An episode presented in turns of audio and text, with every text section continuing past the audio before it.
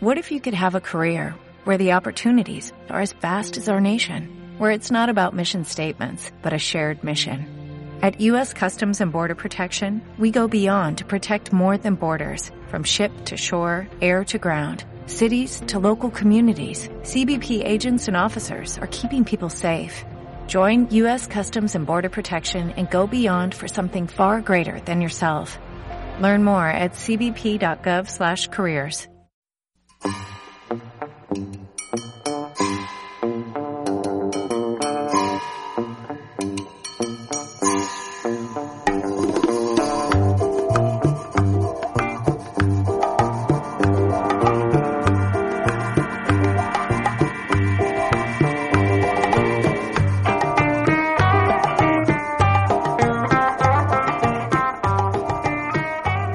Bienvenidos a una nueva edición de Fizcarraldo, Fizcarraldo 14.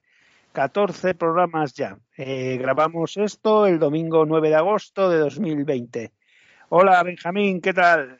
¿Qué tal, Carlos? Oye, pasamos, cruzamos ya el Rubicón del programa 13, ¿eh? Eh, bueno, Cruzamos, salimos, yo creo que salimos un poco dañados y tal, pero bueno, seguimos adelante, ¿no? Sí, sí, hubo ahí algún tipo de, de daño. ¿Qué tal? ¿Viste por ahí al rey, por ahí, en algún lugar, por ahí en el jardín o algo? Vi a un tipo corriendo, vi, se- me llegó una imagen en Twitter de un tipo corriendo detrás, desnudo, detrás de un jabalí.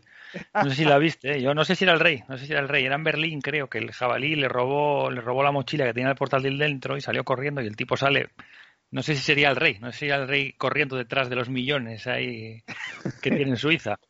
Bueno, el rey es muy aficionado a la caza. El jabalí es desde es una de las cazas de toda la historia de los reyes cazaban jabalís. Muchos murieron también insertados por las fauces del jabalí. Pero bueno, Yo, yo tengo un primo, un primo mío justo que es aficionado a la caza, pero bueno, en este caso iba caminando por el monte con unos, con unos perros, pero no estaba cazando y le, le, le atacó un jabalí. Le atacó un jabalí, le, le, le, le pasó por encima de la pierna y estuvo ocho meses de baja, una cosa así, Oh. con la pierna casi destrozada, sí.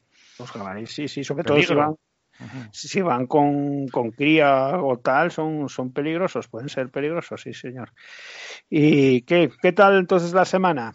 Mucho calor, mucho calor. Estamos teniendo aquí una ola de calor. Sobre, empezó el viernes. Tenemos entre 35 y 34 grados, que para aquí es, es mucha temperatura porque hay mucha humedad y no estamos preparados para esas temperaturas, Carlos. Aquí echan muchas imágenes de Inglaterra con las playas llenas de con una cierta envidia. Ahora que no que no que no venís para acá los que no vienen para acá los ingleses se ponen ahí imágenes de, de- dicen, pero si no respetan la seguridad en Inglaterra, mira cómo están todos, mira cómo están todos en la playa ahí, ahí aquí. Bueno, Yo tengo una sabes que- vecina justo, sí, les gusta, bueno, a ver, hay mucha gente que le gusta tomar el sol así largo y tendido. Yo no es el caso conmigo, pero yo tengo una vecina, nosotros tenemos aquí como una especie de jardín delante de casa y tal, y hay una vecina que se planta aquí desde la mañana hasta la noche prácticamente tomando el sol. Sí, sí, yo aquí también. Hay unas, unas, unas vecinas, aquí hay como una pequeña, bueno, un pequeño campo aquí al lado, además hay una contaminación aquí tremenda, pero les da igual, se pone además en topless, hay tres, vas a comprar y vas ahí esquivando un poco a las chicas en topless, bueno, chicas, eh, bueno, ya de una cierta edad alguna. Eh, no está mal, no está mal, no oye, está a mal, ir no a está mal. comprar, ir a comprar esquivando mujeres eh, en toples, no, no suena así, así dicho, no suena mal, no sé, a lo mejor en la realidad no, no es tan, no es tan bueno, pero así, así comentado, ¿no? Ah, Sí, la realidad siempre de... fra- la realidad es La realidad te pone en tu sitio, ¿no? Siempre te te, te pone- baja, te baja, te baja unos, unos, unos, unos metros. bajar las expectativas y tal. ¿Cómo empezamos hoy la selección musical? Pues mira, con este calor yo quería buscar, quería buscar canciones relacionadas con el calor, ¿no? Con el, con estas tardes eh, calurosas que uno tiene la mente embotada, que, que, que, que yo en Madrid viví en Madrid bastante tiempo y en Madrid era muy, muy típico, ¿no? Tener, y aquí no está, no es tanto, pero estos días me está viniendo esa sensación, pero no, pero no lo hice, no lo hice porque hacía demasiado calor hasta para buscar canciones. de- de- del calor, así que voy a poner, eh, rescaté por aquí algunas canciones que me gustan en general, ¿no? que escucho bastante y voy a, voy a tirar de, voy a tirar de esas hoy. Vamos a empezar con Alex Ebert, que Alex Ebert es un músico americano nacido en el 78, que lleva pues toda la vida pues eh, creando grupos, eh, creó, empezó con Imo Robot, y luego ya se hizo bastante más famoso con Edward Sharp and the Magnetic, Magnetic Zeros, que era, él era Edward Sharp, fue como una especie de, de personalidad que, que, asumió y también saca, saca discos bajo, bajo su nombre. Y vamos a poner una canción que me gusta bastante, se titula Only Love, es de un EP del 2018, bajo su nombre, bajo Alex Ebert, así que vamos con ella. Alex Ebert, Only Love.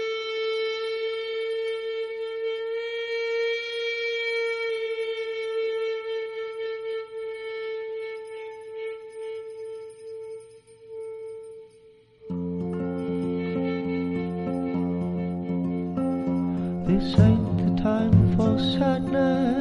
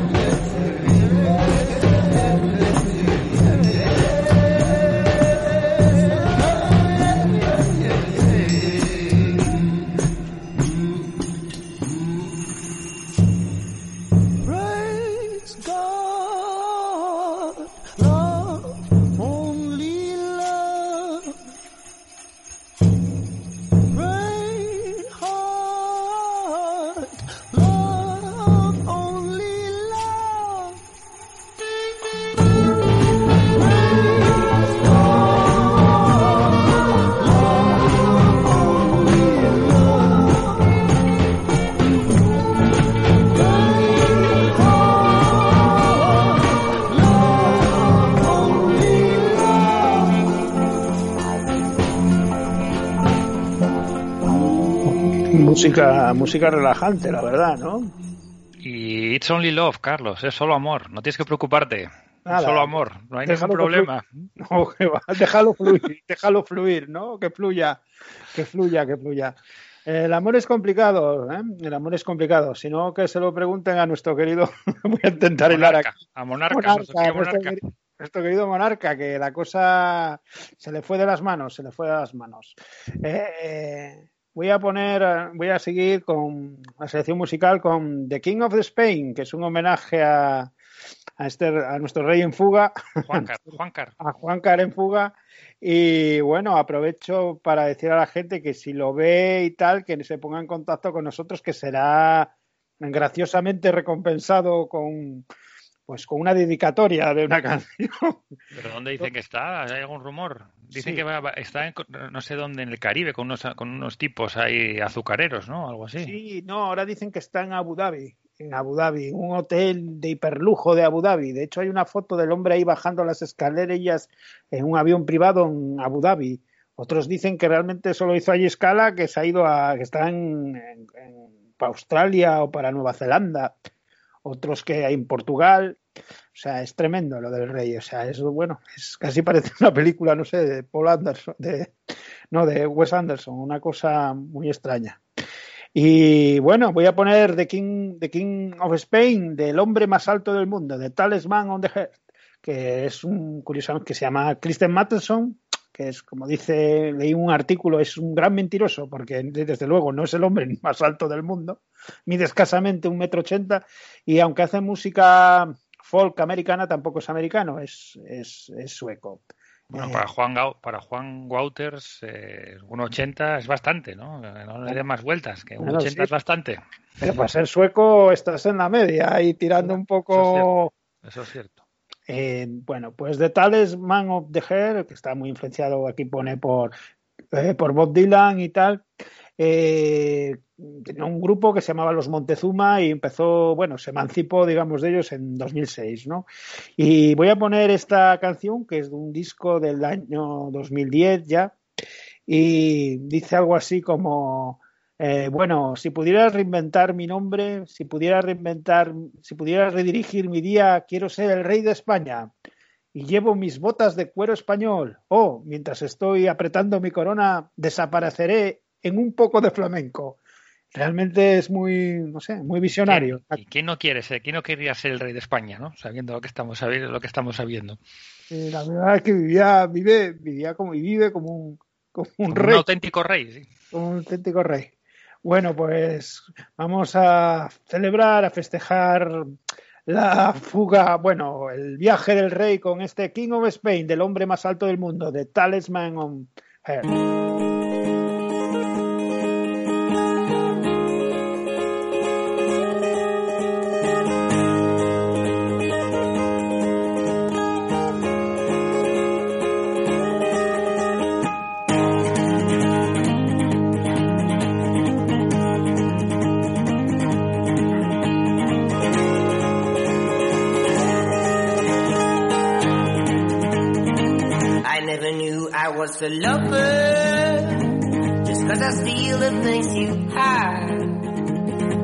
I focus while we're dancing on. Just cause I offered you a ride. Still I am not from Barcelona. No, I am not even from Madrid. I am a native of the Norfolk. And I could mess up any kid.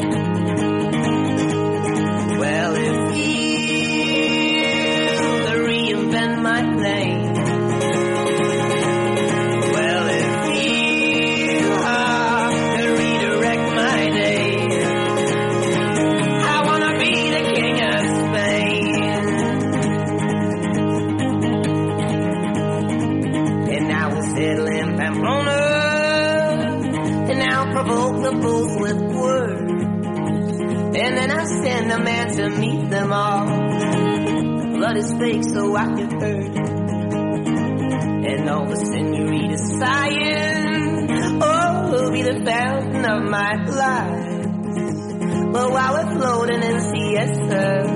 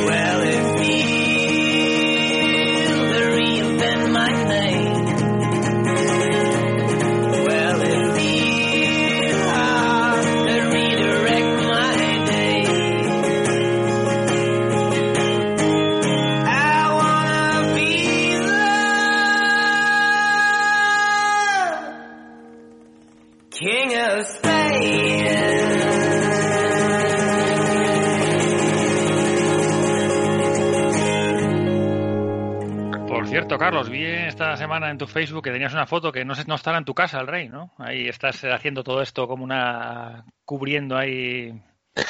Guardaré, guardaré silencio. Un, eh, soy aquí un siervo, Ni, un siervo fiel. ni afirmas ni desmientes, ¿no? Ni afirmo ni desmiento, no, me remito a instancias superiores.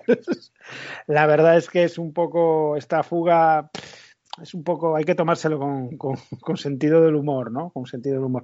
Por cierto, que el disco, el que venía esta canción de 2010 se titula The Will Hunt, la cacería salvaje o la caza salvaje. Está todo relacionado, sí. Sí, sí. ¿Cómo continuamos? Pues mira, yo voy a poner aquí a una leyenda, voy a poner una canción de una leyenda, Neil Young, que bueno, pues qué decir de él, lleva haciendo discos eh, desde siempre prácticamente. Además es un tipo muy prolífico porque saca, saca, saca muchos discos, ¿no? O sea, tanto saca discos de estudio como grabaciones en directo y lo que voy a poner ahora es una es una grava, es un disco que, sa- que salió en el 2017 pero que es de una grabación que se hizo en, el, en 1976. O sea, porque tiene también muchísimo material por ahí que grabó y, y también saca, van saliendo periódicamente cosas, grabaciones suyas de, de los, de los 70. Esto es una grabación que él hizo, eso, el, el 11 de agosto de 1976 en el Indigo, en el Indigo Ranch Recording Studio en Malibu, California. Y básicamente se fue para allá con la guitarra, se puso a tocar y grabó, y grabó, grabó este disco en, en- en una noche, ¿no? En una noche dice que estaba bastante colocado, que grababa las canciones en una toma directamente, que el técnico, el técnico que era David Briggs, estaban él y el técnico solos, el técnico mezclaba las canciones en directo según las estaba tocando Neil Young y nada, que paraba, paraba entre canción y canción a tomarse una cerveza o, fumar o fumar algo y, y ahí seguía. Y yo creo que bueno, eso se nota en el disco porque yo creo que es muy, muy, muy, muy auténtico, ¿no? Estas canciones que grabó en este disco son algunas suyas que, que luego grabó ya con banda, etcétera. Y el disco dicen que no fue que no fue editado, que no fue editado porque los estudios, los ejecutivos del estudio est- no estaban, no estuvieron, o sea, no les gustó, no les gustó y el y consideraron que el material que era más bien una colección de demos y que luego muchas de estas canciones fueron grabadas ya en discos de estudio con banda, etcétera. Y esta canción que vamos a escuchar es eh, Powerfinger, que y narra la historia de una historia típica de, de, tramperos, etcétera, de un chico joven que ve que viene una barca con unos tipos malos que parece que quieren ir a por él y, bueno, él intenta intenta defenderse. Así que aquí vamos, Neil Young, Powerfinger.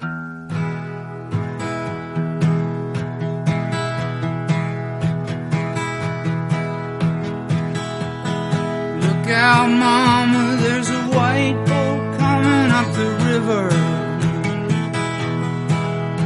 with a big red beacon and a flag and a man on the rail.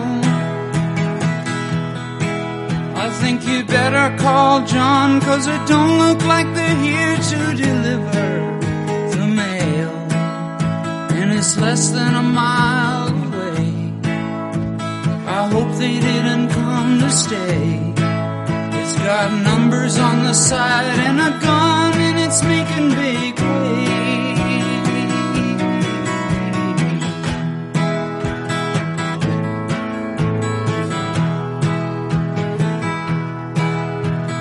Daddy's gone and my brother's out hunting in the mountain. Big John's been drinking since the river took Emmylou. So the powers that be left me here to do the thinking. And I just turned 22. I was wondering what to do. And the closer they got, the more those feelings grew.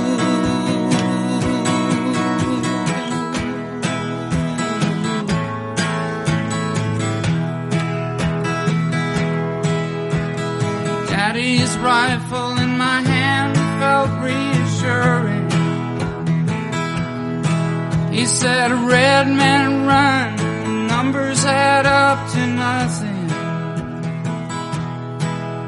When the first shot hit the dock, I saw it coming. Raised my rifle to my eye, never stopped to wonder why. Then I saw black and my face splash in the sky.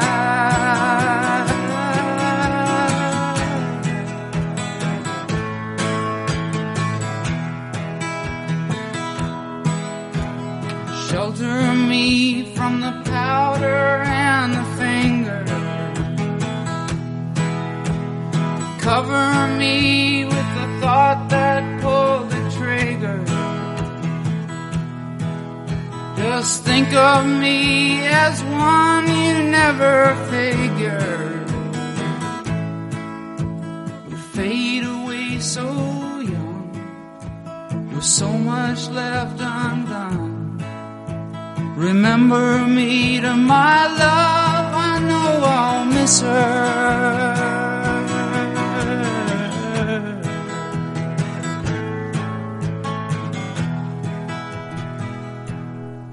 Bueno, Neil Young, palabras, palabras mayores, ¿eh? Sí, sí, pero hay algo, hay algo en la voz esta, en la voz que, con la que canta en los 70 que a mí me, me, me llega, me llega muy... eh, Ahora los discos que ahora también están bien, me gustan, pero ya esa voz que tiene como aguda y extraña, ¿no? Que parece que, que parece que no canta bien a veces. No sé, tiene algo ahí que me, que me llama la atención. Y esta canción la escuché mucho cuando bueno, salió en el 2017, la escuché mucho, escuché mucho este disco cuando salió y lo tengo muy asociado y cuando escucho esta canción es que recuerdo, iba caminando a trabajar y recuerdo exactamente la zona donde escuché esta canción por primera vez y como que me viene esa zona, ese- ese- esa calle a la cabeza, ¿no? Sí, Esta canción tiene para mí hay unas vinculaciones fuertes. sí.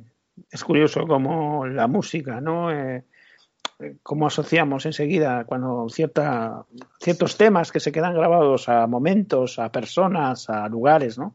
Y basta empezar a oírla. Es curioso también eh, un día sobre los enfermos de Alzheimer, que olvidaban todo, olvidaban olvidando todo, pero en cambio eh, recuerdan, recuerdan las canciones, recuerdan la música. Eh, hay un vídeo que estuvo, se hizo viral en YouTube, un hijo que pasea a su padre anciano en un coche y, y bueno, está, es un enfermo de Alzheimer y de repente le pone la música y empiezan a cantar canciones. Se acuerda perfectamente de la letra de canciones. Desde luego la música se graba en, en, no sé, en algo muy profundo de nuestra, no sé, de nuestro cerebro, de nuestro corazón, ¿no? La verdad. Sí, sí, sí, sí. Eh, pues bueno, vamos, voy a seguir con otra leyenda, ¿no? Eh, también no, no del nivel de Neil Young, porque para mí Neil Young es, bueno, es uno de los más grandes, desde luego. Es, bueno, John Cale de la Velvet Underground, que colabora en una canción con Kelly Lee Owens. Son los, son los dos de, de Gales. Y Kelly Lee Owens, eh, que saca, iba a sacar en, en mayo su, su, segundo disco. Es una, es una música, es una música tecno, productora, y bueno, una chica joven de Gales que había, está, había sido incluso enfermera y tal, y ha sacado, está, es muy esperado su, su, segundo disco, Inner Song, que se ha pospuesto hasta este 28 de agosto, y ha ido adelantando, para hacer más corta la espera, ha ido adelantando eh, temas de ese disco. Y esta semana ha sacado Corner of My Sky con John Cale, eh, creo que ella busca eh, adentrarse o entroncarse con una tradición, con la tradición, por eso eligió a John Cale, un músico también galés, le pidió que, que también cantara no solo en inglés, sino en, en galés, en idioma galés. Y bueno, es un spoken word a veces, es, pero me gusta mucho. El otro día leyendo en un periódico, que esto ya es lo, lo más sofisticado, el, el, periódico vegano de Brooklyn. Leo mucho el periódico vegano de Brooklyn. Lo, bien, bien. lo, recomiendo a la gente porque está muy al, muy al quite de todas las novedades musicales. ¿no? Hablaban de que es una eh, entre lo tradicional y lo oír esta voz de anciano, ¿no? De John Cale con estos eh, sintetizadores, esta música tan moderna, crea algo, algo, no sé cómo decirlo, fascinante, ¿no? Esta especie de música futurista. Eh, y la verdad, eh, son unas, unas atmósferas llenas así como de pins, de, no sé, realmente merece, merece la pena. Es una, un tema un poco largo, pero a mí me, me me, gustó mucho, ¿no? ¿Podríamos catalogarlo de música vegana? Música vegana, sí señor. Música vegana. Prohibido comerse un filete mientras suena esta, esta canción. Sí, sí, voy a compartir en un día en, en nuestro Facebook el periódico vegano de Brooklyn, que la verdad es que están muy al, muy al quite de cualquier novedad musical. Bueno, pues nada. Un vistazo. Uh -huh. Ponemos eh, Corner of My Sky de Kelly Owens con John Cale.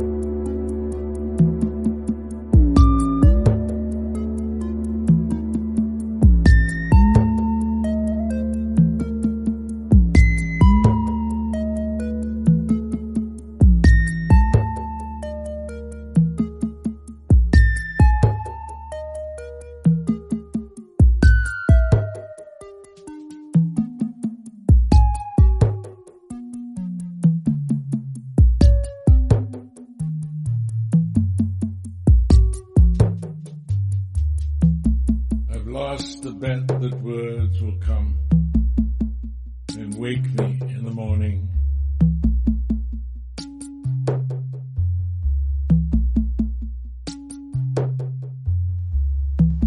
Bueno, ¿qué tal? A mí me gusta, a mí me gusta. Si todos estos ritmos y recitados y tal, yo lo compro. Me gusta, me gusta.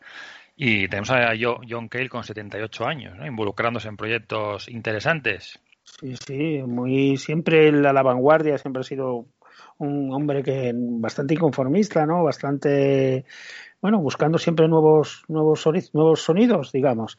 Y bueno, está, decir que, que esta, esta mujer eh, ya tiene, que Lily Owens, pues ha colaborado con gente de la talla de, de San Vincent, de, de Björk, o sea, que realmente tiene un background ya, ya de música importante. Es un disco de los, de los más, de los más esperados, pero se ha ido, bueno, posponiendo. Eh, a los 78 nosotros seguiremos con el podcast, Carlos. ¿Tú qué crees? Probablemente, probablemente. Yo confío, confío que sí. Será podcast, eh, ¿cuánto? ¿Cuatro millones? no lo sé, no lo sé, no lo sé. Si los podcasts, habrá podcasts de aquellos, habrá implantes en el cerebro ya, no sé, realmente. Realmente lo que habrá, habrá los famosos implantes de Miguel Bosé, esos que, esos chips que nos quieren, nos quieren poner chips, eh, eh, Soros y, el hombre este Bill Gates nos quieren poner chips, probablemente con podcast, con buena música. Con, Yo con, si me ponen buena con música. Fizcarraldo, con Fizcarraldo ahí. Con eh, pequeño, sí, sí. es- Fizcarraldo preinstalado en el chip. Claro, estaría muy bien levantarse por las mañanas escuchando en bucle los podcasts de Fitzcarraldo. El mundo mejoraría, ¿no creas? No lo sé, no lo sé. No lo No sé, lo pero tienes bueno. muy claro, no lo tienes muy claro. Pues mira, yo ahora paso de. No nos, no nos, nos quedamos en la isla, nos quedamos en la isla, pero pasamos de Gales a, a Escocia. Y voy a poner una canción del 2016 de una banda que se llama Mersault, que es el nombre de, bueno, del protagonista del extranjero de, de Albert, Albert Camus. Es una banda escocesa muy interesante. No suena escocés, porque escocés, escocés a mí me suena más eh, rollo de pastels o pop pop ahí guitarre- guitarrero melódico. Esto suena, bueno, suena, a mí me suena bastante clásico. Piano y una voz. El cantante tiene una voz muy, muy, muy- peculiar que teje una atmósfera, una atmósfera muy chula. Y nada, vamos con ellos. Eh, Simple is Good.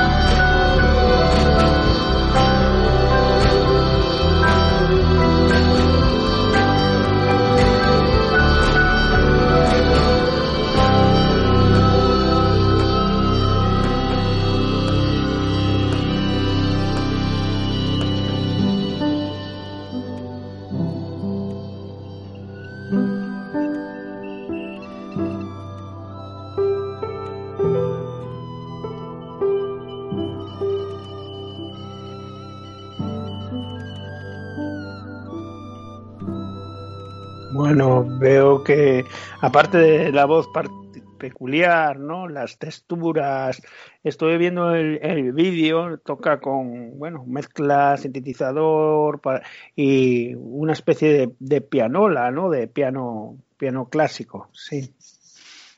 Sí, Mersault, que es el nombre de, del protagonista del extranjero de Camille, yo creo que a mí, yo le tengo, lo relaciono algo con el, bueno, con la película de la que vamos a hablar, con el escritor, ¿no? Con Michel Houellebecq, que el- su primer libro, Ampliación del campo de batalla, me recuerda mucho a, al extranjero y a, en general, sí, a Mersault. Un poco Ay. cogido con pinzas esta relación, pero bueno.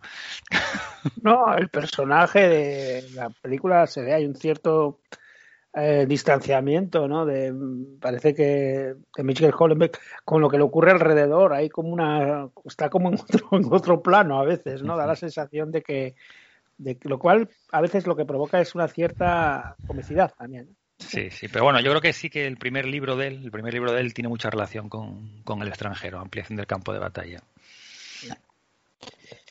Bueno, pues yo ahora voy a poner a, a Yamila, bueno, a Yamila Voss, que es, es una cantante de Chicago, cantante, algo más que cantante, es poetisa muy, muy involucrada en la comunidad eh, negra, eh, también ejerce eh, feminista, ah, bueno, eh, tiene una licenciatura en estudios africanos y estudio de teatro y performance, pone aquí.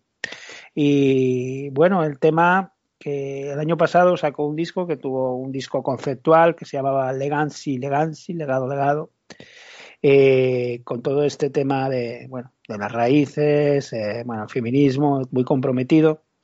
Y ahora saca un single, este single, Sula Paperback, que estaba inspirado en, bueno, inspirado en la no- una novela de, de Toni Morrison, ¿no? Eh, la premio Nobel que falleció no, no hace mucho, yo creo. Eh, bueno, eh, inspiró también el primer libreto de poemas que escribió. Eh, es una novela que muestra la evolución de la amistad entre dos mujeres negras y cómo es- eh, eligen navegar en los estrictos roles de género de la sociedad y las reglas del amor.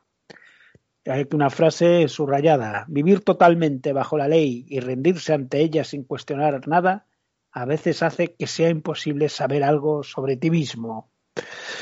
Bueno, pues vamos con ella, vamos con Yamila Gus, Sula Paperback.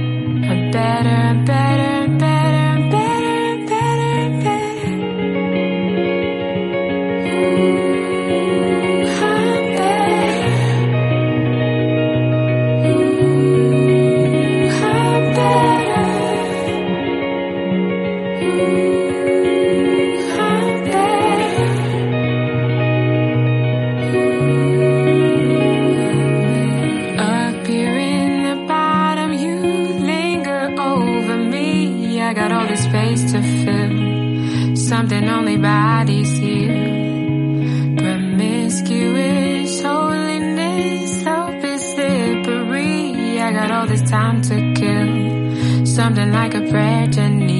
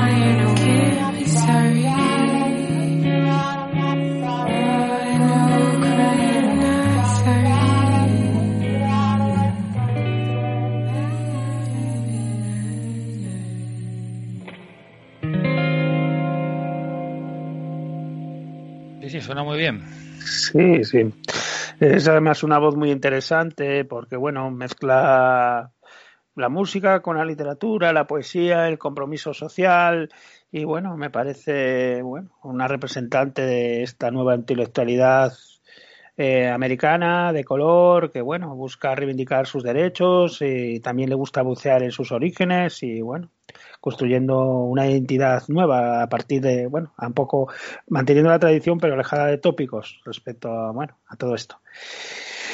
Y bueno qué tal la Nos vamos al spa, nos vamos al spa ahora, ¿no? Nos vamos a Talaso como a Talaso, a un periodo de reposo y a beber las aguas, ¿no? A beneficiosas aguas de los Talasos. A tomar las aguas, sí, sí. Ah, muy, muy, muy, muy arraigado también en la literatura, ¿no? De irse al balneario.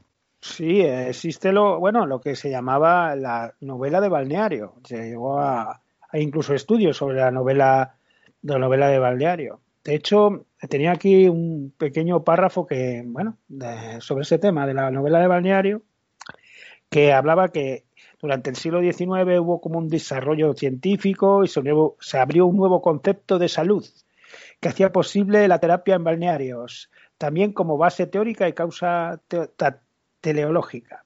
La aparición, bueno, de este tipo de, establecimientos. Pero por otra parte, eh, esa idea positiva de salud convive con el concepto romántico de enfermedad. La enfermedad se concibe como una somatización del rechazo a lo burgués. Yo creo que esto todavía sigue, sigue, está en la película también, ¿no? Eso. De, por un lado, lo positivo de la salud y por otro lado, el- la enfermedad como una marca de rebeldía, ¿no? Contra ese, contra ese, bueno, contra, Contra la dictadura de Lozano, ¿no? sí, contra la dictadura de Lozano. Bueno, Bueno, por situar un poco, si quieres, eh, bueno, eh, em, propus- propusimos esta película eh, para esta semana, pero claro, nos dimos cuenta que esta película realmente es la segunda, la continuación de, de otra película anterior, ¿no? Sí. Entonces también la vimos. Yo la había visto ya, la del secuestro de Michel Houellebecq, ya la, ya la había visto, pero vamos, eh, no me importó volver a verla porque para mí es un clásico absoluto, ¿no? Está dirigida las dos por, por Guillaume Niclaux, que es un director, también es novelista francés, nacido en 1966, que tiene, bueno, pues tiene bastantes novelas y bastantes, bastantes películas.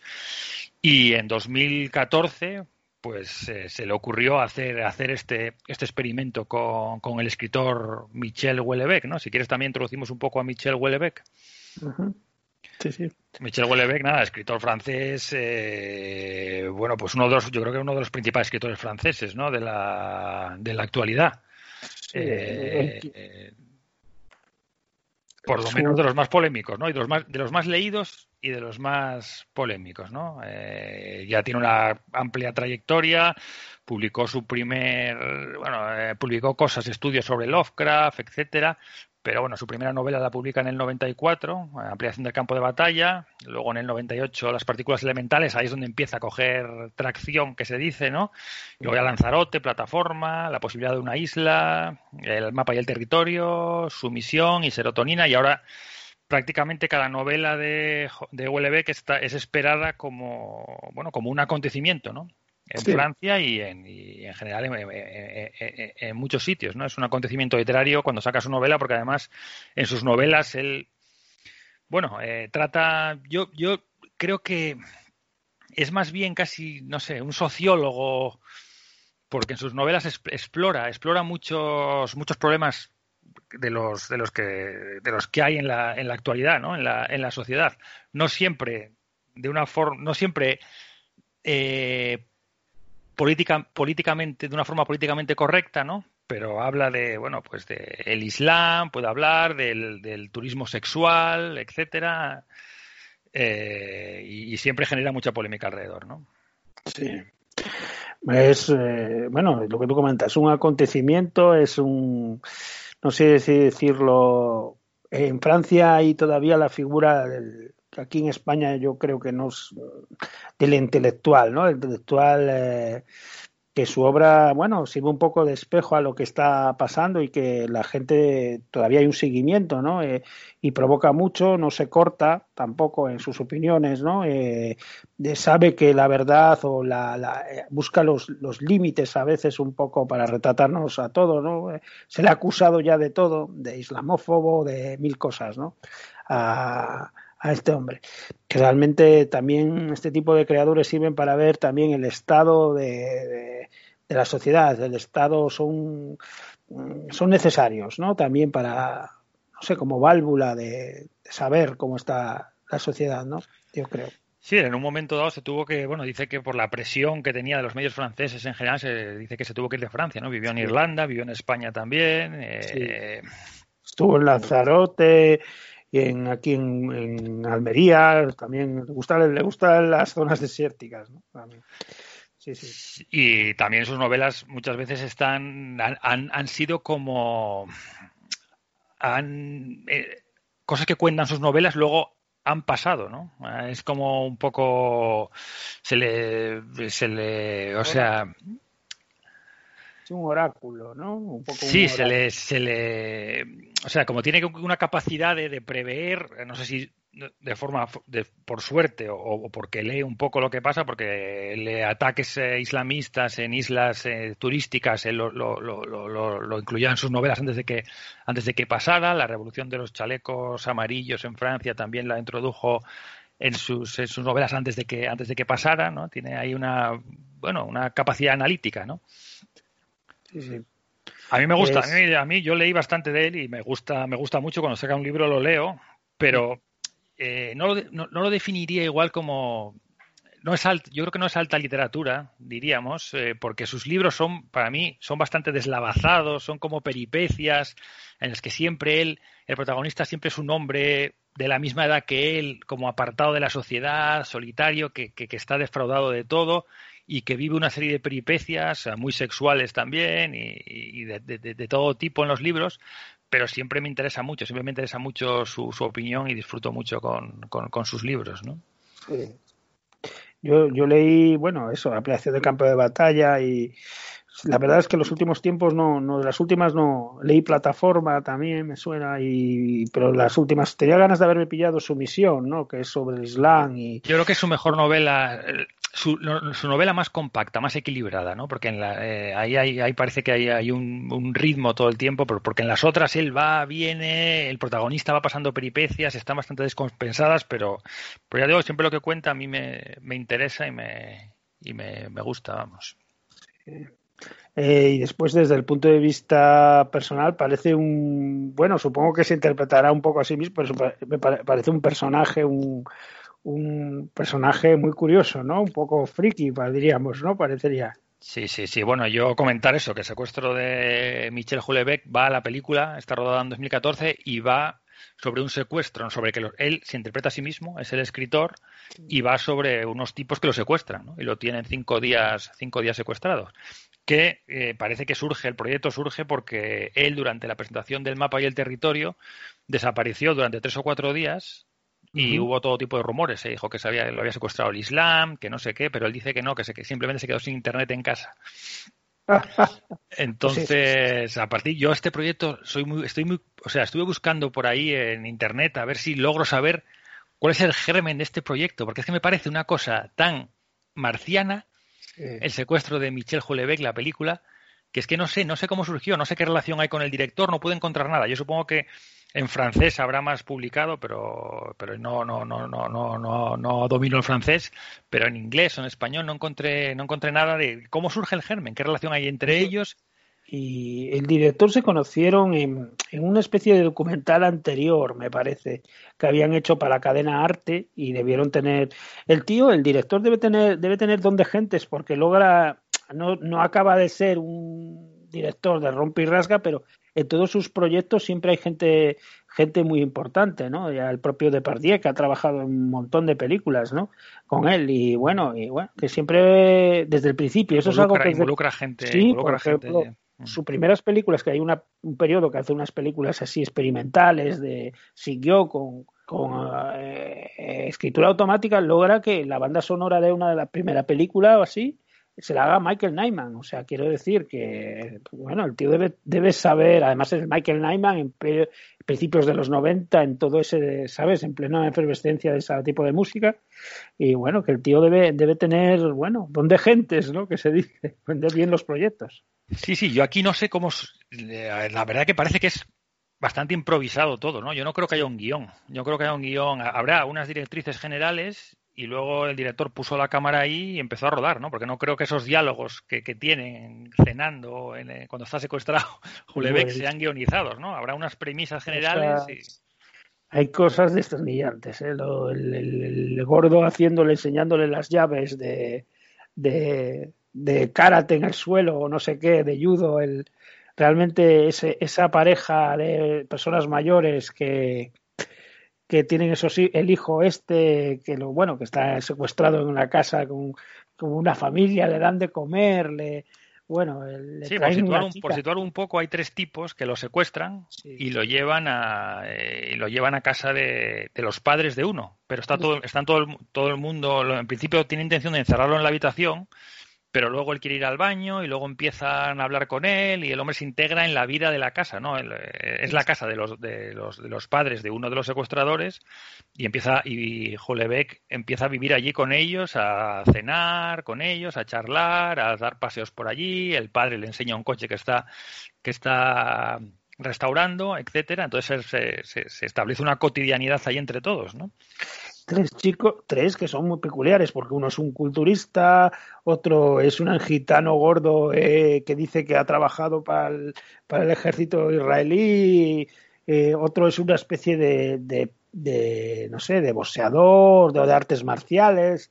Sí, Y- luchador, luchador esos de free, de, meterse ahí y, meterse usar las tácticas que puedas para ganar al otro, ¿no? Sí, sí, bueno, son un universo, unos, unos, unos seres que, que además el, el, como un personaje extraño más, ¿no? Cae muy bien ahí porque son un poco todos, o sea, un poco, no digo frikis, pero sí una, una banda peculiar, ¿no? De hacen, hacen, que hacen migas, ¿no? Entonces, bueno, vamos viendo, yo qué sé, situaciones completamente hilarantes, ¿no? Hay un momento en el que uno de los secuestradores le habla de un libro que ha escrito y le dice, pero en tal libro pones, eh, sale tal cosa y él dice, no, y dice, que lo sé yo, que lo leí, dice, pero yo lo escribí, ¿no? Hay cosas así como muy, muy tal. Y después ya el, la escena del gordo haciendo las llaves de, de, de, de, de de, Sí, de, le- de le judo. enseñar, le intentan enseñar defensa personal a Julebeck allí para pasar el tiempo y sí, sí.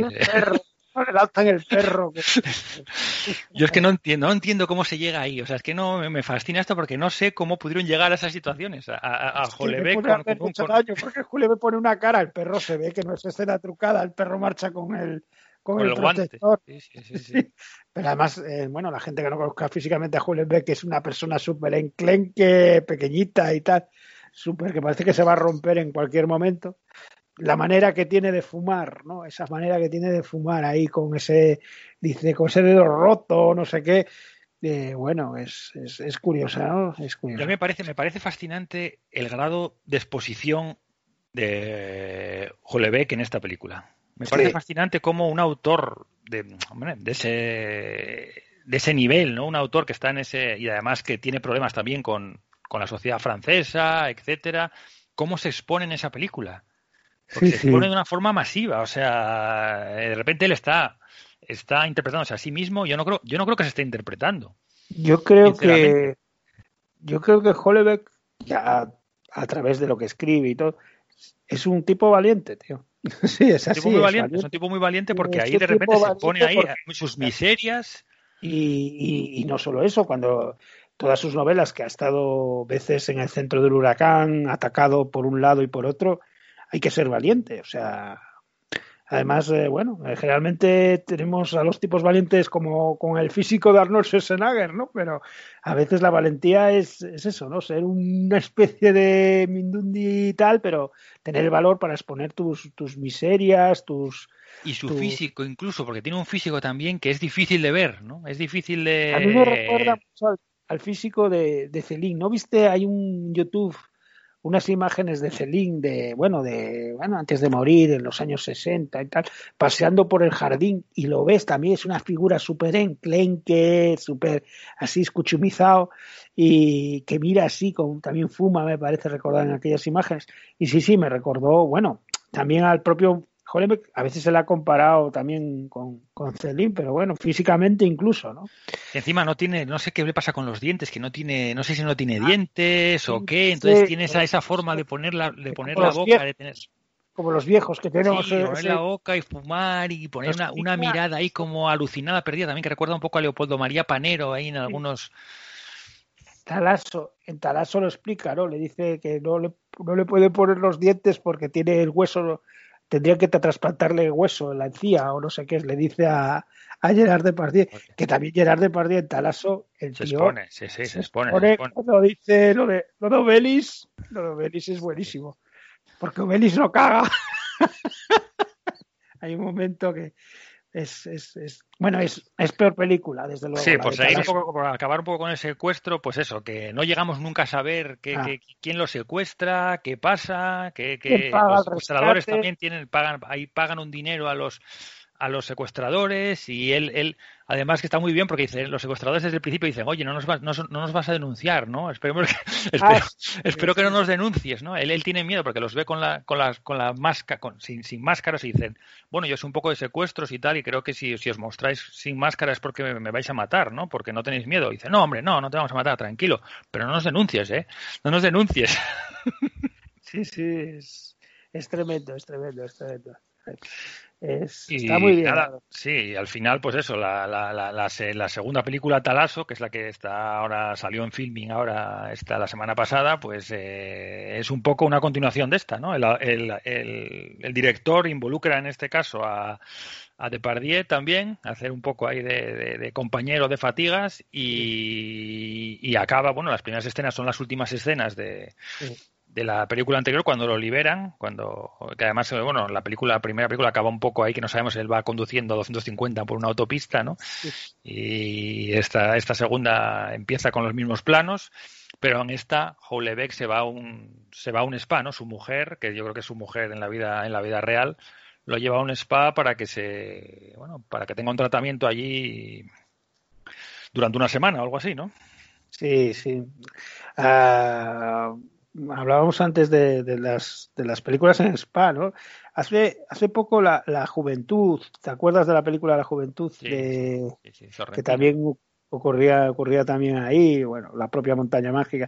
Pero bueno, em, es, es desternillante ya desde el momento cuando le dan esa especie de tratamiento de frío, ¿no? De crío, eh, que le al hombre además se vea, lo ponen desnudo al, al, al o sea, que no le importa nada que lo, o sea, verse ahí escuchumizado y nada, se encuentra con Gerard Depardieu en esa especie de spa que es un, bueno, la imagen que tenemos de Gerard Depardieu que es, hay momentos, bueno, hilarantes, ¿eh? Yo me, me- me he reído, dice, me, me cae también bien Putin.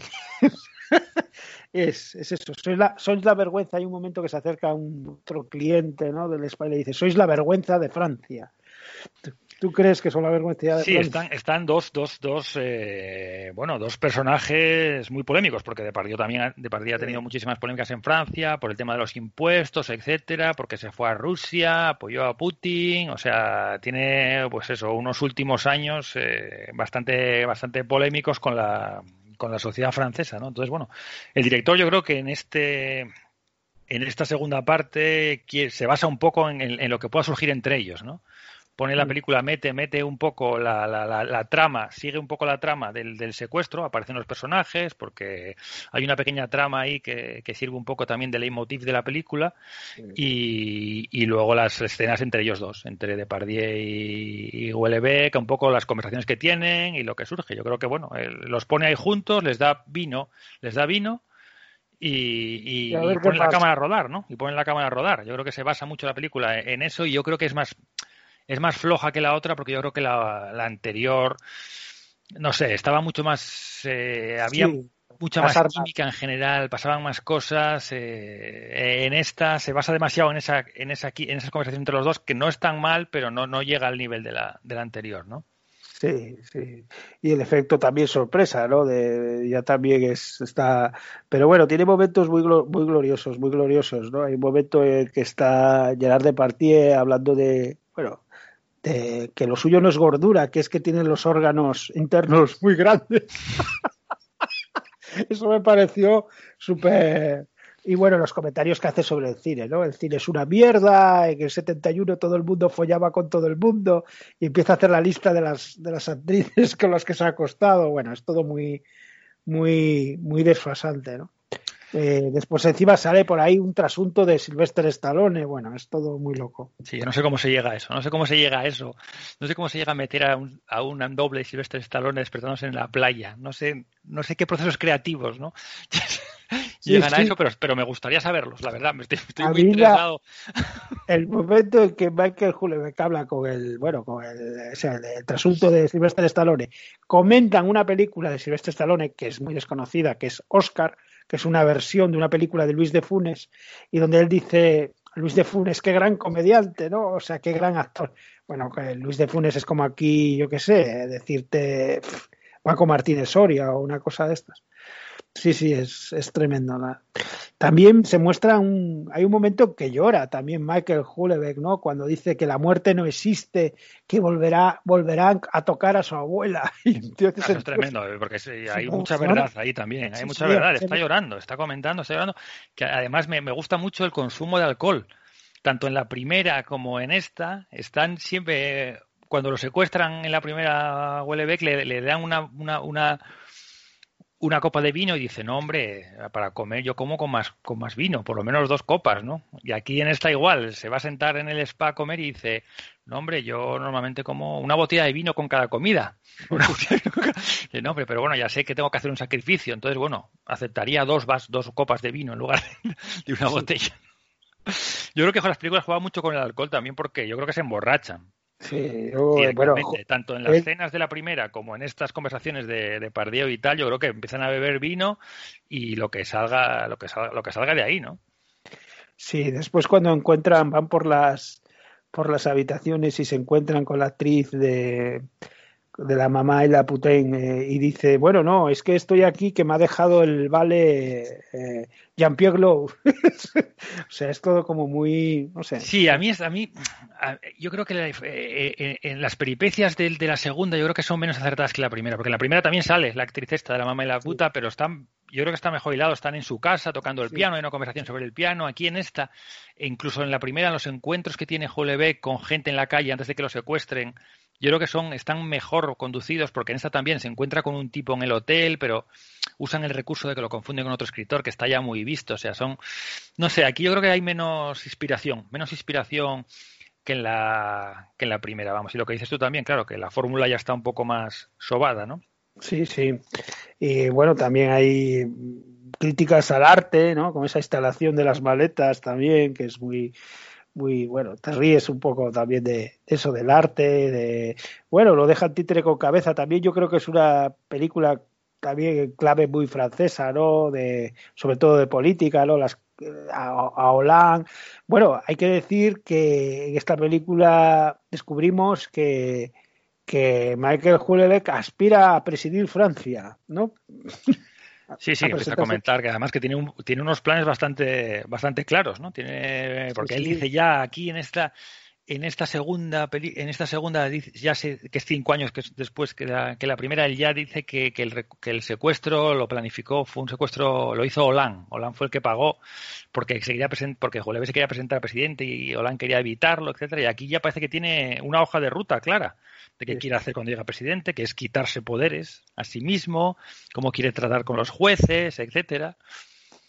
Sí, sí, que los quieren que los que los jueces sean elegidos y bueno, es, es un bueno, es un, un personaje. Pues, también mola mucho cuando los ves a los dos ahí cubiertos por algas y él de repente eh, todo ese tipo de suplicios que les imponen ahí en, el, en esta especie de balneario es tremendo eh, hay un momento en el que, bueno, empieza la película, la, los meten en una especie de cámara de frío donde les meten menos, menos 60, menos 70 grados. Y hay un momento en el que Depardieu le comenta a Julebeck que con ese sistema a uno se le ha caído la, la polla. se, la congeló, sí. Se le congeló. O sea, aquí, solo- aquí esta gente no sabe nada, solo traen becarios, gente en el paro, qué tal, y aquí estos, estos técnicos de aquí no saben nada. ten cuidado y tal. Y bueno, es que te ríes, te ríes, ¿no? Además lo ves ahí súper enclenque, también hay una referencia ahí al, al gordo y al flaco, ¿no?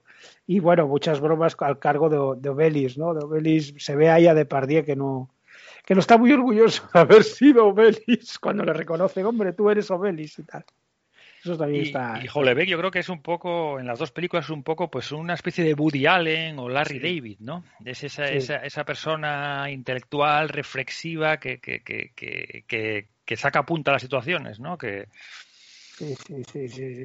Ese Pepito, Pepito Grillo, ¿no? Ese especie de, personaje. Además, a mí lo que me gusta mucho de él es, en estas películas es cómo asume todo, ¿no? Cómo eh, asume todo, hay un cierto estoicismo en él. Eh, se ve además cuando, eh, bueno, le van haciendo estas perrerías y tal. Él se queja de repente tal, pero va como asumiendo, ¿no? Como dejándose, como dejándose llevar. Sí, asumiendo Y- y, siguiendo con la situación, ¿no? Porque en la primera se ve, se ve mucho. Él de repente se planta ahí, en la casa esta, secuestrado y tal, y asume la situación y se y, y empieza a vivir a partir de ahí. O sea, Sí. no se queja de, se queja algo porque no le dan un mechero, que él quiere tener un mechero, están todo el tiempo con que si le dan, que si le prometieron un mechero, que si no se lo prometieron, pero a partir de ahí empieza a vivir, empieza a meterse en las conversaciones y, y empieza un poco a sacar, a intentar sacar partido, ¿no? Intentar obtener algo más, ¿no? Intentar vivir dentro de esas situaciones, vamos. Sí, es, eh, sobrevive, ¿no? Sobrevive. Es un hombre, parece que acostumbrado a sobrevivir con, con lo mínimo, ¿no? Aguante, muy estoico. Ya la primera parte, cuando que hace también muchas reflexiones, hay muchas reflexiones muy agudas, ¿no? Eh, por ejemplo, él vive en la primera película, vive en un edificio, un rascacielos, y hace guiños a, por ejemplo, a la, a, la, a, las, a las novelas de Ballard, ¿no? De vivir en, en- pueblos verticales y tal pero bueno, hace un calor tremendo. El, el hombre es, es un hombre estoico, ¿no? Eh, el, el señor Hollebeck, ¿no? A mí me gusta mucho cómo, cómo, cómo está en las conversaciones. O sea, cuando le paran a alguien por la calle y le, y le empiezan a hablar y él cómo escucha, ¿no? Cómo escucha y a partir de ahí, bueno, pues se mete en la situación. O sea, y- Y te parece muy sincero, ¿no? Cuando también cuando se acerca a alguien, fírmame el libro y dice esta portada no es muy bueno, no es muy buena, era la primera. es cómo como muy mira, cómo cotidiano. mira, cómo escucha, cómo, cómo está presente en la situación, ¿no? Como no dice, venga, sí, trae, fírmamelo o tal, sino que de repente escucha lo que le dicen y reacciona en torno. Y bueno, es muy desmitificador también. Yo creo que también eso busca desmitificar la, la figura, ¿no? También eso es, es muy importante. También me gusta mucho cuando la primera, ¿no? Cuando quiere eh, escribir un poema para la, para la señora esta mayor que le ha hecho una comida, que le ha traído una chica como, como pago, ¿no? Eso también me, me gusta eso, ¿no? De, de, querer escribir un poema y después dice que el poema estaba dando datos de todos ellos, entonces dice, no, no, mejor no, no escribas el poema, ¿no? Está realmente... Yo me reí mucho, me reí mucho viéndolas, la verdad. Y luego yo creo que hay, hay en las situaciones así de grupo, dramáticas y tal, yo creo que hay mucha verdad ahí también. No sé, el director logra, porque bueno, es lo que dices tú, que hay mucha comicidad y estamos viendo, bueno, situaciones muy extrañas a priori, pero en las situaciones de grupo donde se cuentan, donde se cuentan cosas, yo creo que hay bastante, bastante verdad. Cuando el tipo este cuenta que le, que le, que le operaron, uno de los, de los tres secuestradores le cuenta que cuenta que le que tuvo una operación y que hicieron un trasplante, etcétera. Cómo todo el mundo reacciona en la mesa, ¿no? Cómo yo creo que esas saben, no sé, yo creo que se crean, logran lo- el director o, los actores logran crear un ambiente ahí de, de creo- verdad. No lo sé, pero yo creo que, que esos que han grabado mucha, mucho metraje, ha dejado que la cosa fluya, que, porque ese tipo de cosas, evidentemente, lo que tú dices, es una improvisación, que es, y supongo que estará pues, editado sobre, sobre, no sé, que habrá mucho grabado, y se nota la camaradería, se nota que hay, que hay, bueno, que, que no están actuando, ¿no? O sea, a veces, ¿no? Se ve, se ve, se ve eso, ¿no? Se ve esos Sí, que- personajes. que son mucho metraje, mucho alcohol. Yo sí, mucho- mucha sí, grabación y venga, ponernos a hablar y además siempre acaban, en la primera parte me encanta porque siempre acaban gritándose unos a otros Sí, en las sí. cenas y los padres allí tranquilamente, los padres allí de 80 años Asumiendo- cenando, asumiendo el tema y venga, daros un abrazo, daros un abrazo y. Claro, solo ahora, sí, sí. Es un personaje, es- está, bueno, curiosos. También volvemos a lo que hablábamos antes, ¿no? Del cine, ¿no? Que también, eh, qué bien funcionan los, los, los aspectos físicos, o sea, realmente la presencia, ¿no? Es un cine, a veces habla de actuación, pero bueno, ves que es más importante a eso, la, eh, cómo componen, ¿no? El plano, el gordo, el, el clenque. Bueno, también hace una referencia al gordo y el flaco, también la hacen cuando está Gerard Depardieu y, y Michel, eh, bueno, y Mi- Michel Houellebecq, también ese, ese paralelismo con el gordo y el flaco, bueno, eh, que tiene mucha, o sea, tiene muchas, muchas referencias, ¿no? A la película, las, las dos películas. Sí, yo a mí me gustaría, si voy alguna vez a un spa, me gustaría pasarme por la habitación 380 de Depardieu, ¿no? Sí. Porque primero Huelebec quiere beber alcohol, quiere fumar, y pero no sabe cómo, cómo hacerlo, lo pillan siempre, alcohol no le dan, y de repente encuentra a Depardieu que ya está más curtido en el mundo de los spas y sabe ya que hay que darle a uno 50 euros, que hay que la habitación hay que tener unas botellas, etcétera. Entonces ahí entra Huelebec en el, en el, en el en la, par- en la parte oscura del, del spa, ¿no? Sí, sí. Hay un momento incluso también en que yo creo que se cuela un poco el director, ¿no? Porque dice, me ha llamado, dice Depardieu, que ha trabajado varias veces con él, me ha llamado un tío que escribe y que ahora va a hacer películas o no sé qué y tal, que es un poco ahí, tiene ahí una charla con él. Pero sí, sí. Le cuenta Pues una historia sobre su, pa- su padre, la búsqueda de su padre, etcétera. Sí, sí, sí. Una película de conversaciones, ¿no? De conversaciones. Sí. Bueno, que eso es un clásico en Francia, ¿no? Las películas de, de conversación. De... No, no, pero muy bien, muy bien. Entonces la recomendamos, se la recomendamos al- a, a nuestros oyentes, ¿no? Sobre todo la primera, ¿no? La que vean la primera, que yo creo que es la más auténtica, el secuestro de Michel Houellebecq, y luego, oye, si les interesa la primera, pues está la segunda, pero yo creo que la primera está bien, está bien, porque es una situación marciana completamente y cómo va evolucionando es muy, o sea, muy sorprendente. Pues también comentar que bueno que el director Guillaume de Niclot eh, hace dos años estrenó estrenó aquí en el Festival de Cine de Gijón una, película sobre la- los confines del mundo, los confins du monde. Eh, estuvo aquí en competición en el Festival de Gijón eh, sobre la guerra de Indochina, o sea que también nos toca nos toca un poco. Ya te digo, tenía una trayectoria tal, la- el secuestro de Houellebecq lo puso, yo creo que puso los focos sobre su persona y bueno, no me extraña que ahora quiera seguir exprimiendo ese... Ese- seguir ahí el- catando la vaca, ¿no? Sí, porque bueno, después eh, a raíz de eso, bueno, hizo una película, Valio Blog, que ya lo seleccionaron para el Festival de Cannes. Es un director, bueno, pues de, de- vamos a decir, sí, de segunda fila eh, lo que es el cine francés, ¿no? Yo la verdad sí. que solo vi estas dos, solo vi estas dos, pero veré, vi que en Filmi tienen alguna más, tienen una con Depardieu en el Valle, en el Valle de la Sí. Muerte, algo así que sí. Y con, bueno, siempre lo que te comento, ha tenido, ha involucrado ya desde el principio a grandes nombres, o sea, es así. Y bueno, él viene del mundo del teatro, bueno, y y escritor, tiene varios libros publicados también. Sí, sí, escribe mogollón. De hecho, uno de sus libros lo estuvo a punto de, eh, de, de adaptar Pialat. Bueno, es un personaje renacentista, ¿no? Digamos, de estos. eh, bueno, tiene, hay algunas cosas que tienen. mm, ¿Y a ti se te ocurre algún autor, o sea, escritor, que se haya expuesto así de esta manera en... Bueno, en sí, hay, hay una peli que es muy conocida, que acabaron a hostias, eh, ¿cómo se llama? El, el escritor este americano, eh, ¿cómo se llama este hombre? La canción del verdugo, me parece, ¿cómo se llama? El Norman? Mailer. Norman Mailer, hay una película, se lo pones en, en YouTube, en que está a hostias con, con el actor principal, pero a hostias, se pelean en... Si pones Norman Mailer, bueno, lo, lo compartiremos. Y es lo más bestial que he Bueno, visto. Nor- Norman Mailer era un hombre de acción, ¿no? Esos clásicos novelistas americanos tipo Hemingway que, que se pegan con cualquiera, ¿no? Que son muy machos, ¿no? Con Rictor. Mira, eh, si pones Norman Mailer y Rictor, los verás los dos a... a- Pero a- a- ¿en, qué contexto? ¿En qué contexto? O sea, estaban rodando Pues es- una película... Sí, estaban rodando una película y no sé muy bien la historia, eh, pero bueno, eh, las cosas se fueron, se fueron de, de madre, ¿no? Un poco. Eh, o sea, que, sí, sí, ahí, la película creo que se llama Milestone, Milestone. Y, Eh, El film es conocido sobre todo por la, una lucha improvisada entre Norman Mailer y Rip Thorne.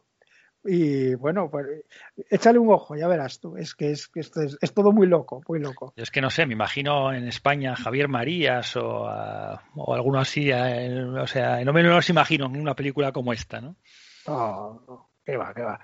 Eh, la gente se tiene mucha alta estima, la verdad. A veces hay que reírse, tomar distancia y reírse de uno mismo, ¿no? Eh, quitar tanta solemnidad, autobombo, ¿no? Es más, bueno, es, bueno, Kusen puede ser muy interesante, ¿no? La verdad. Pero A bueno, mí- a mí me aquí también, también, también es cierto que aquí eh, el cine o tal siempre ha sido visto como en Europa en general como un arte para los grandes literarios, por ejemplo en Estados Unidos no, eh, Faulkner escribía guiones, eh, Hemingway llegó a escribir también alguna vez a guiones, aquí es impensable, yo que sé, que un Thomas Mann o, o alguien así de esta talla, el cine era algo como un arte muy menor, ¿no? También es cierto, ¿eh? No digo No, yo. a mí Hollebeck me gustaba, me gustaba, me gustaba bastante, pero vamos, cuando vi ya es que vi esta película como hace tres, dos o tres años y tal, y es que me quedé, me quedé, me voló la cabeza alucinado, vamos, y la volví a ver ahora y digo, joder, qué, qué grado de, qué, qué, qué, qué- lo que dices tú, qué valentía, qué, qué ganas de jugar, ¿no? Qué ganas de Sí. jugar, qué ganas de romper mitos, qué ganas de, de hacer cosas diferentes, ¿no? Eso es, es muy importante. No, pero Hullebeck ya se ve, es alguien valiente, porque ya te digo, es eh, yo tener ser capaz le gusta además sentirse en el ojo del huracán, yo creo. Eh, le gusta, yo creo que lo, puede, lo peor que le podría pasar sería que la gente no hablara de él. Yo creo que sí, eh, que hay algo de eso, ¿no? Que, Puede ser que- exhibicionismo, no sé. Sí, le gusta sentirse el ojo del huracán. A veces también hay gente que necesita esa presión para crear, ¿eh? Eh, gente que, que necesita ese vértigo, ese sentirse, no sé cómo decirlo, en, en un proyecto nuevo que no controlas. eh, a veces la vida del escritor también me la imagino muy solitaria, muy es un arte es un complicado y de repente darte la posibilidad de, de crear algo en conjunto con otra gente, pues tiene que ser también muy estimulante, ¿no? No, no, además se ve que lo debieron pasar bien. Sí, se debieron sí. divertir, se vino, divertir. el vino además pagaría la producción, productora pagaría el vino, o sea que no hay, no hay problema. Pues nada, eh, Sí, me quedo para cerrar, me quedo con una frase que dice Hollebeck en la, al final de la segunda película, ¿no? Me casi mirando, yo creo que casi mirando la cámara, ¿no? Que dice, el drama de envejecer es que sigue siendo joven. ah, es buenísima esa frase. Esa frase es, es gloriosa y, y es cierta, ¿eh? El drama es eso, que sigue siendo joven. El drama de envejecer es que sigue siendo, sigue siendo joven. Es verdad, ¿eh? Eso lo vas comprobando. Con su medida que pasa el tiempo, ¿no? Es así. Bueno, pues hasta la próxima semana, ¿no? Sí, hasta la próxima, hasta la próxima semana. A ver cuándo saca nuevo libro Hollebeck. Michel Hollebeck, ¿eh? Sí, podemos alguna vez algún programa dedicarlo a comentar en vez de películas, algún libro o alguna cosa, también puede ser interesante. Y que nos diga la gente, que nos diga ahí el feedback. Puede ser, puede ser. Bueno, pues nada, nos pedimos aquí hasta la próxima semana. Hasta la semana que viene.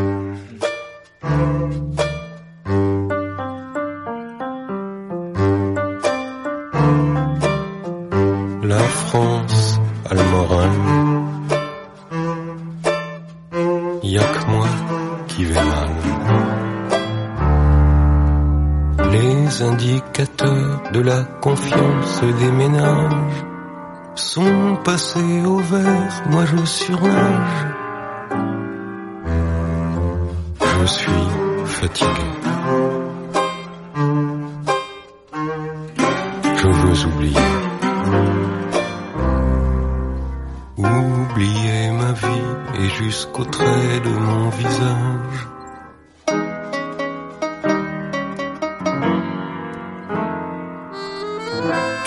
Chez moi et tu me dis bonjour. Tu dis que la vie c'est pas un mirage.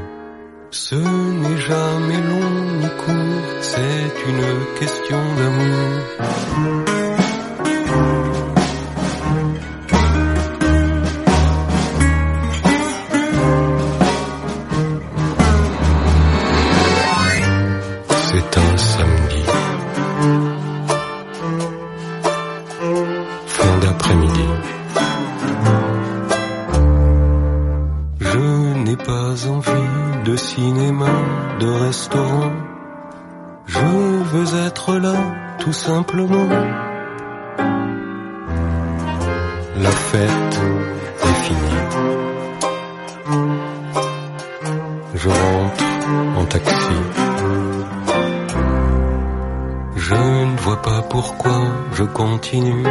faire semblant.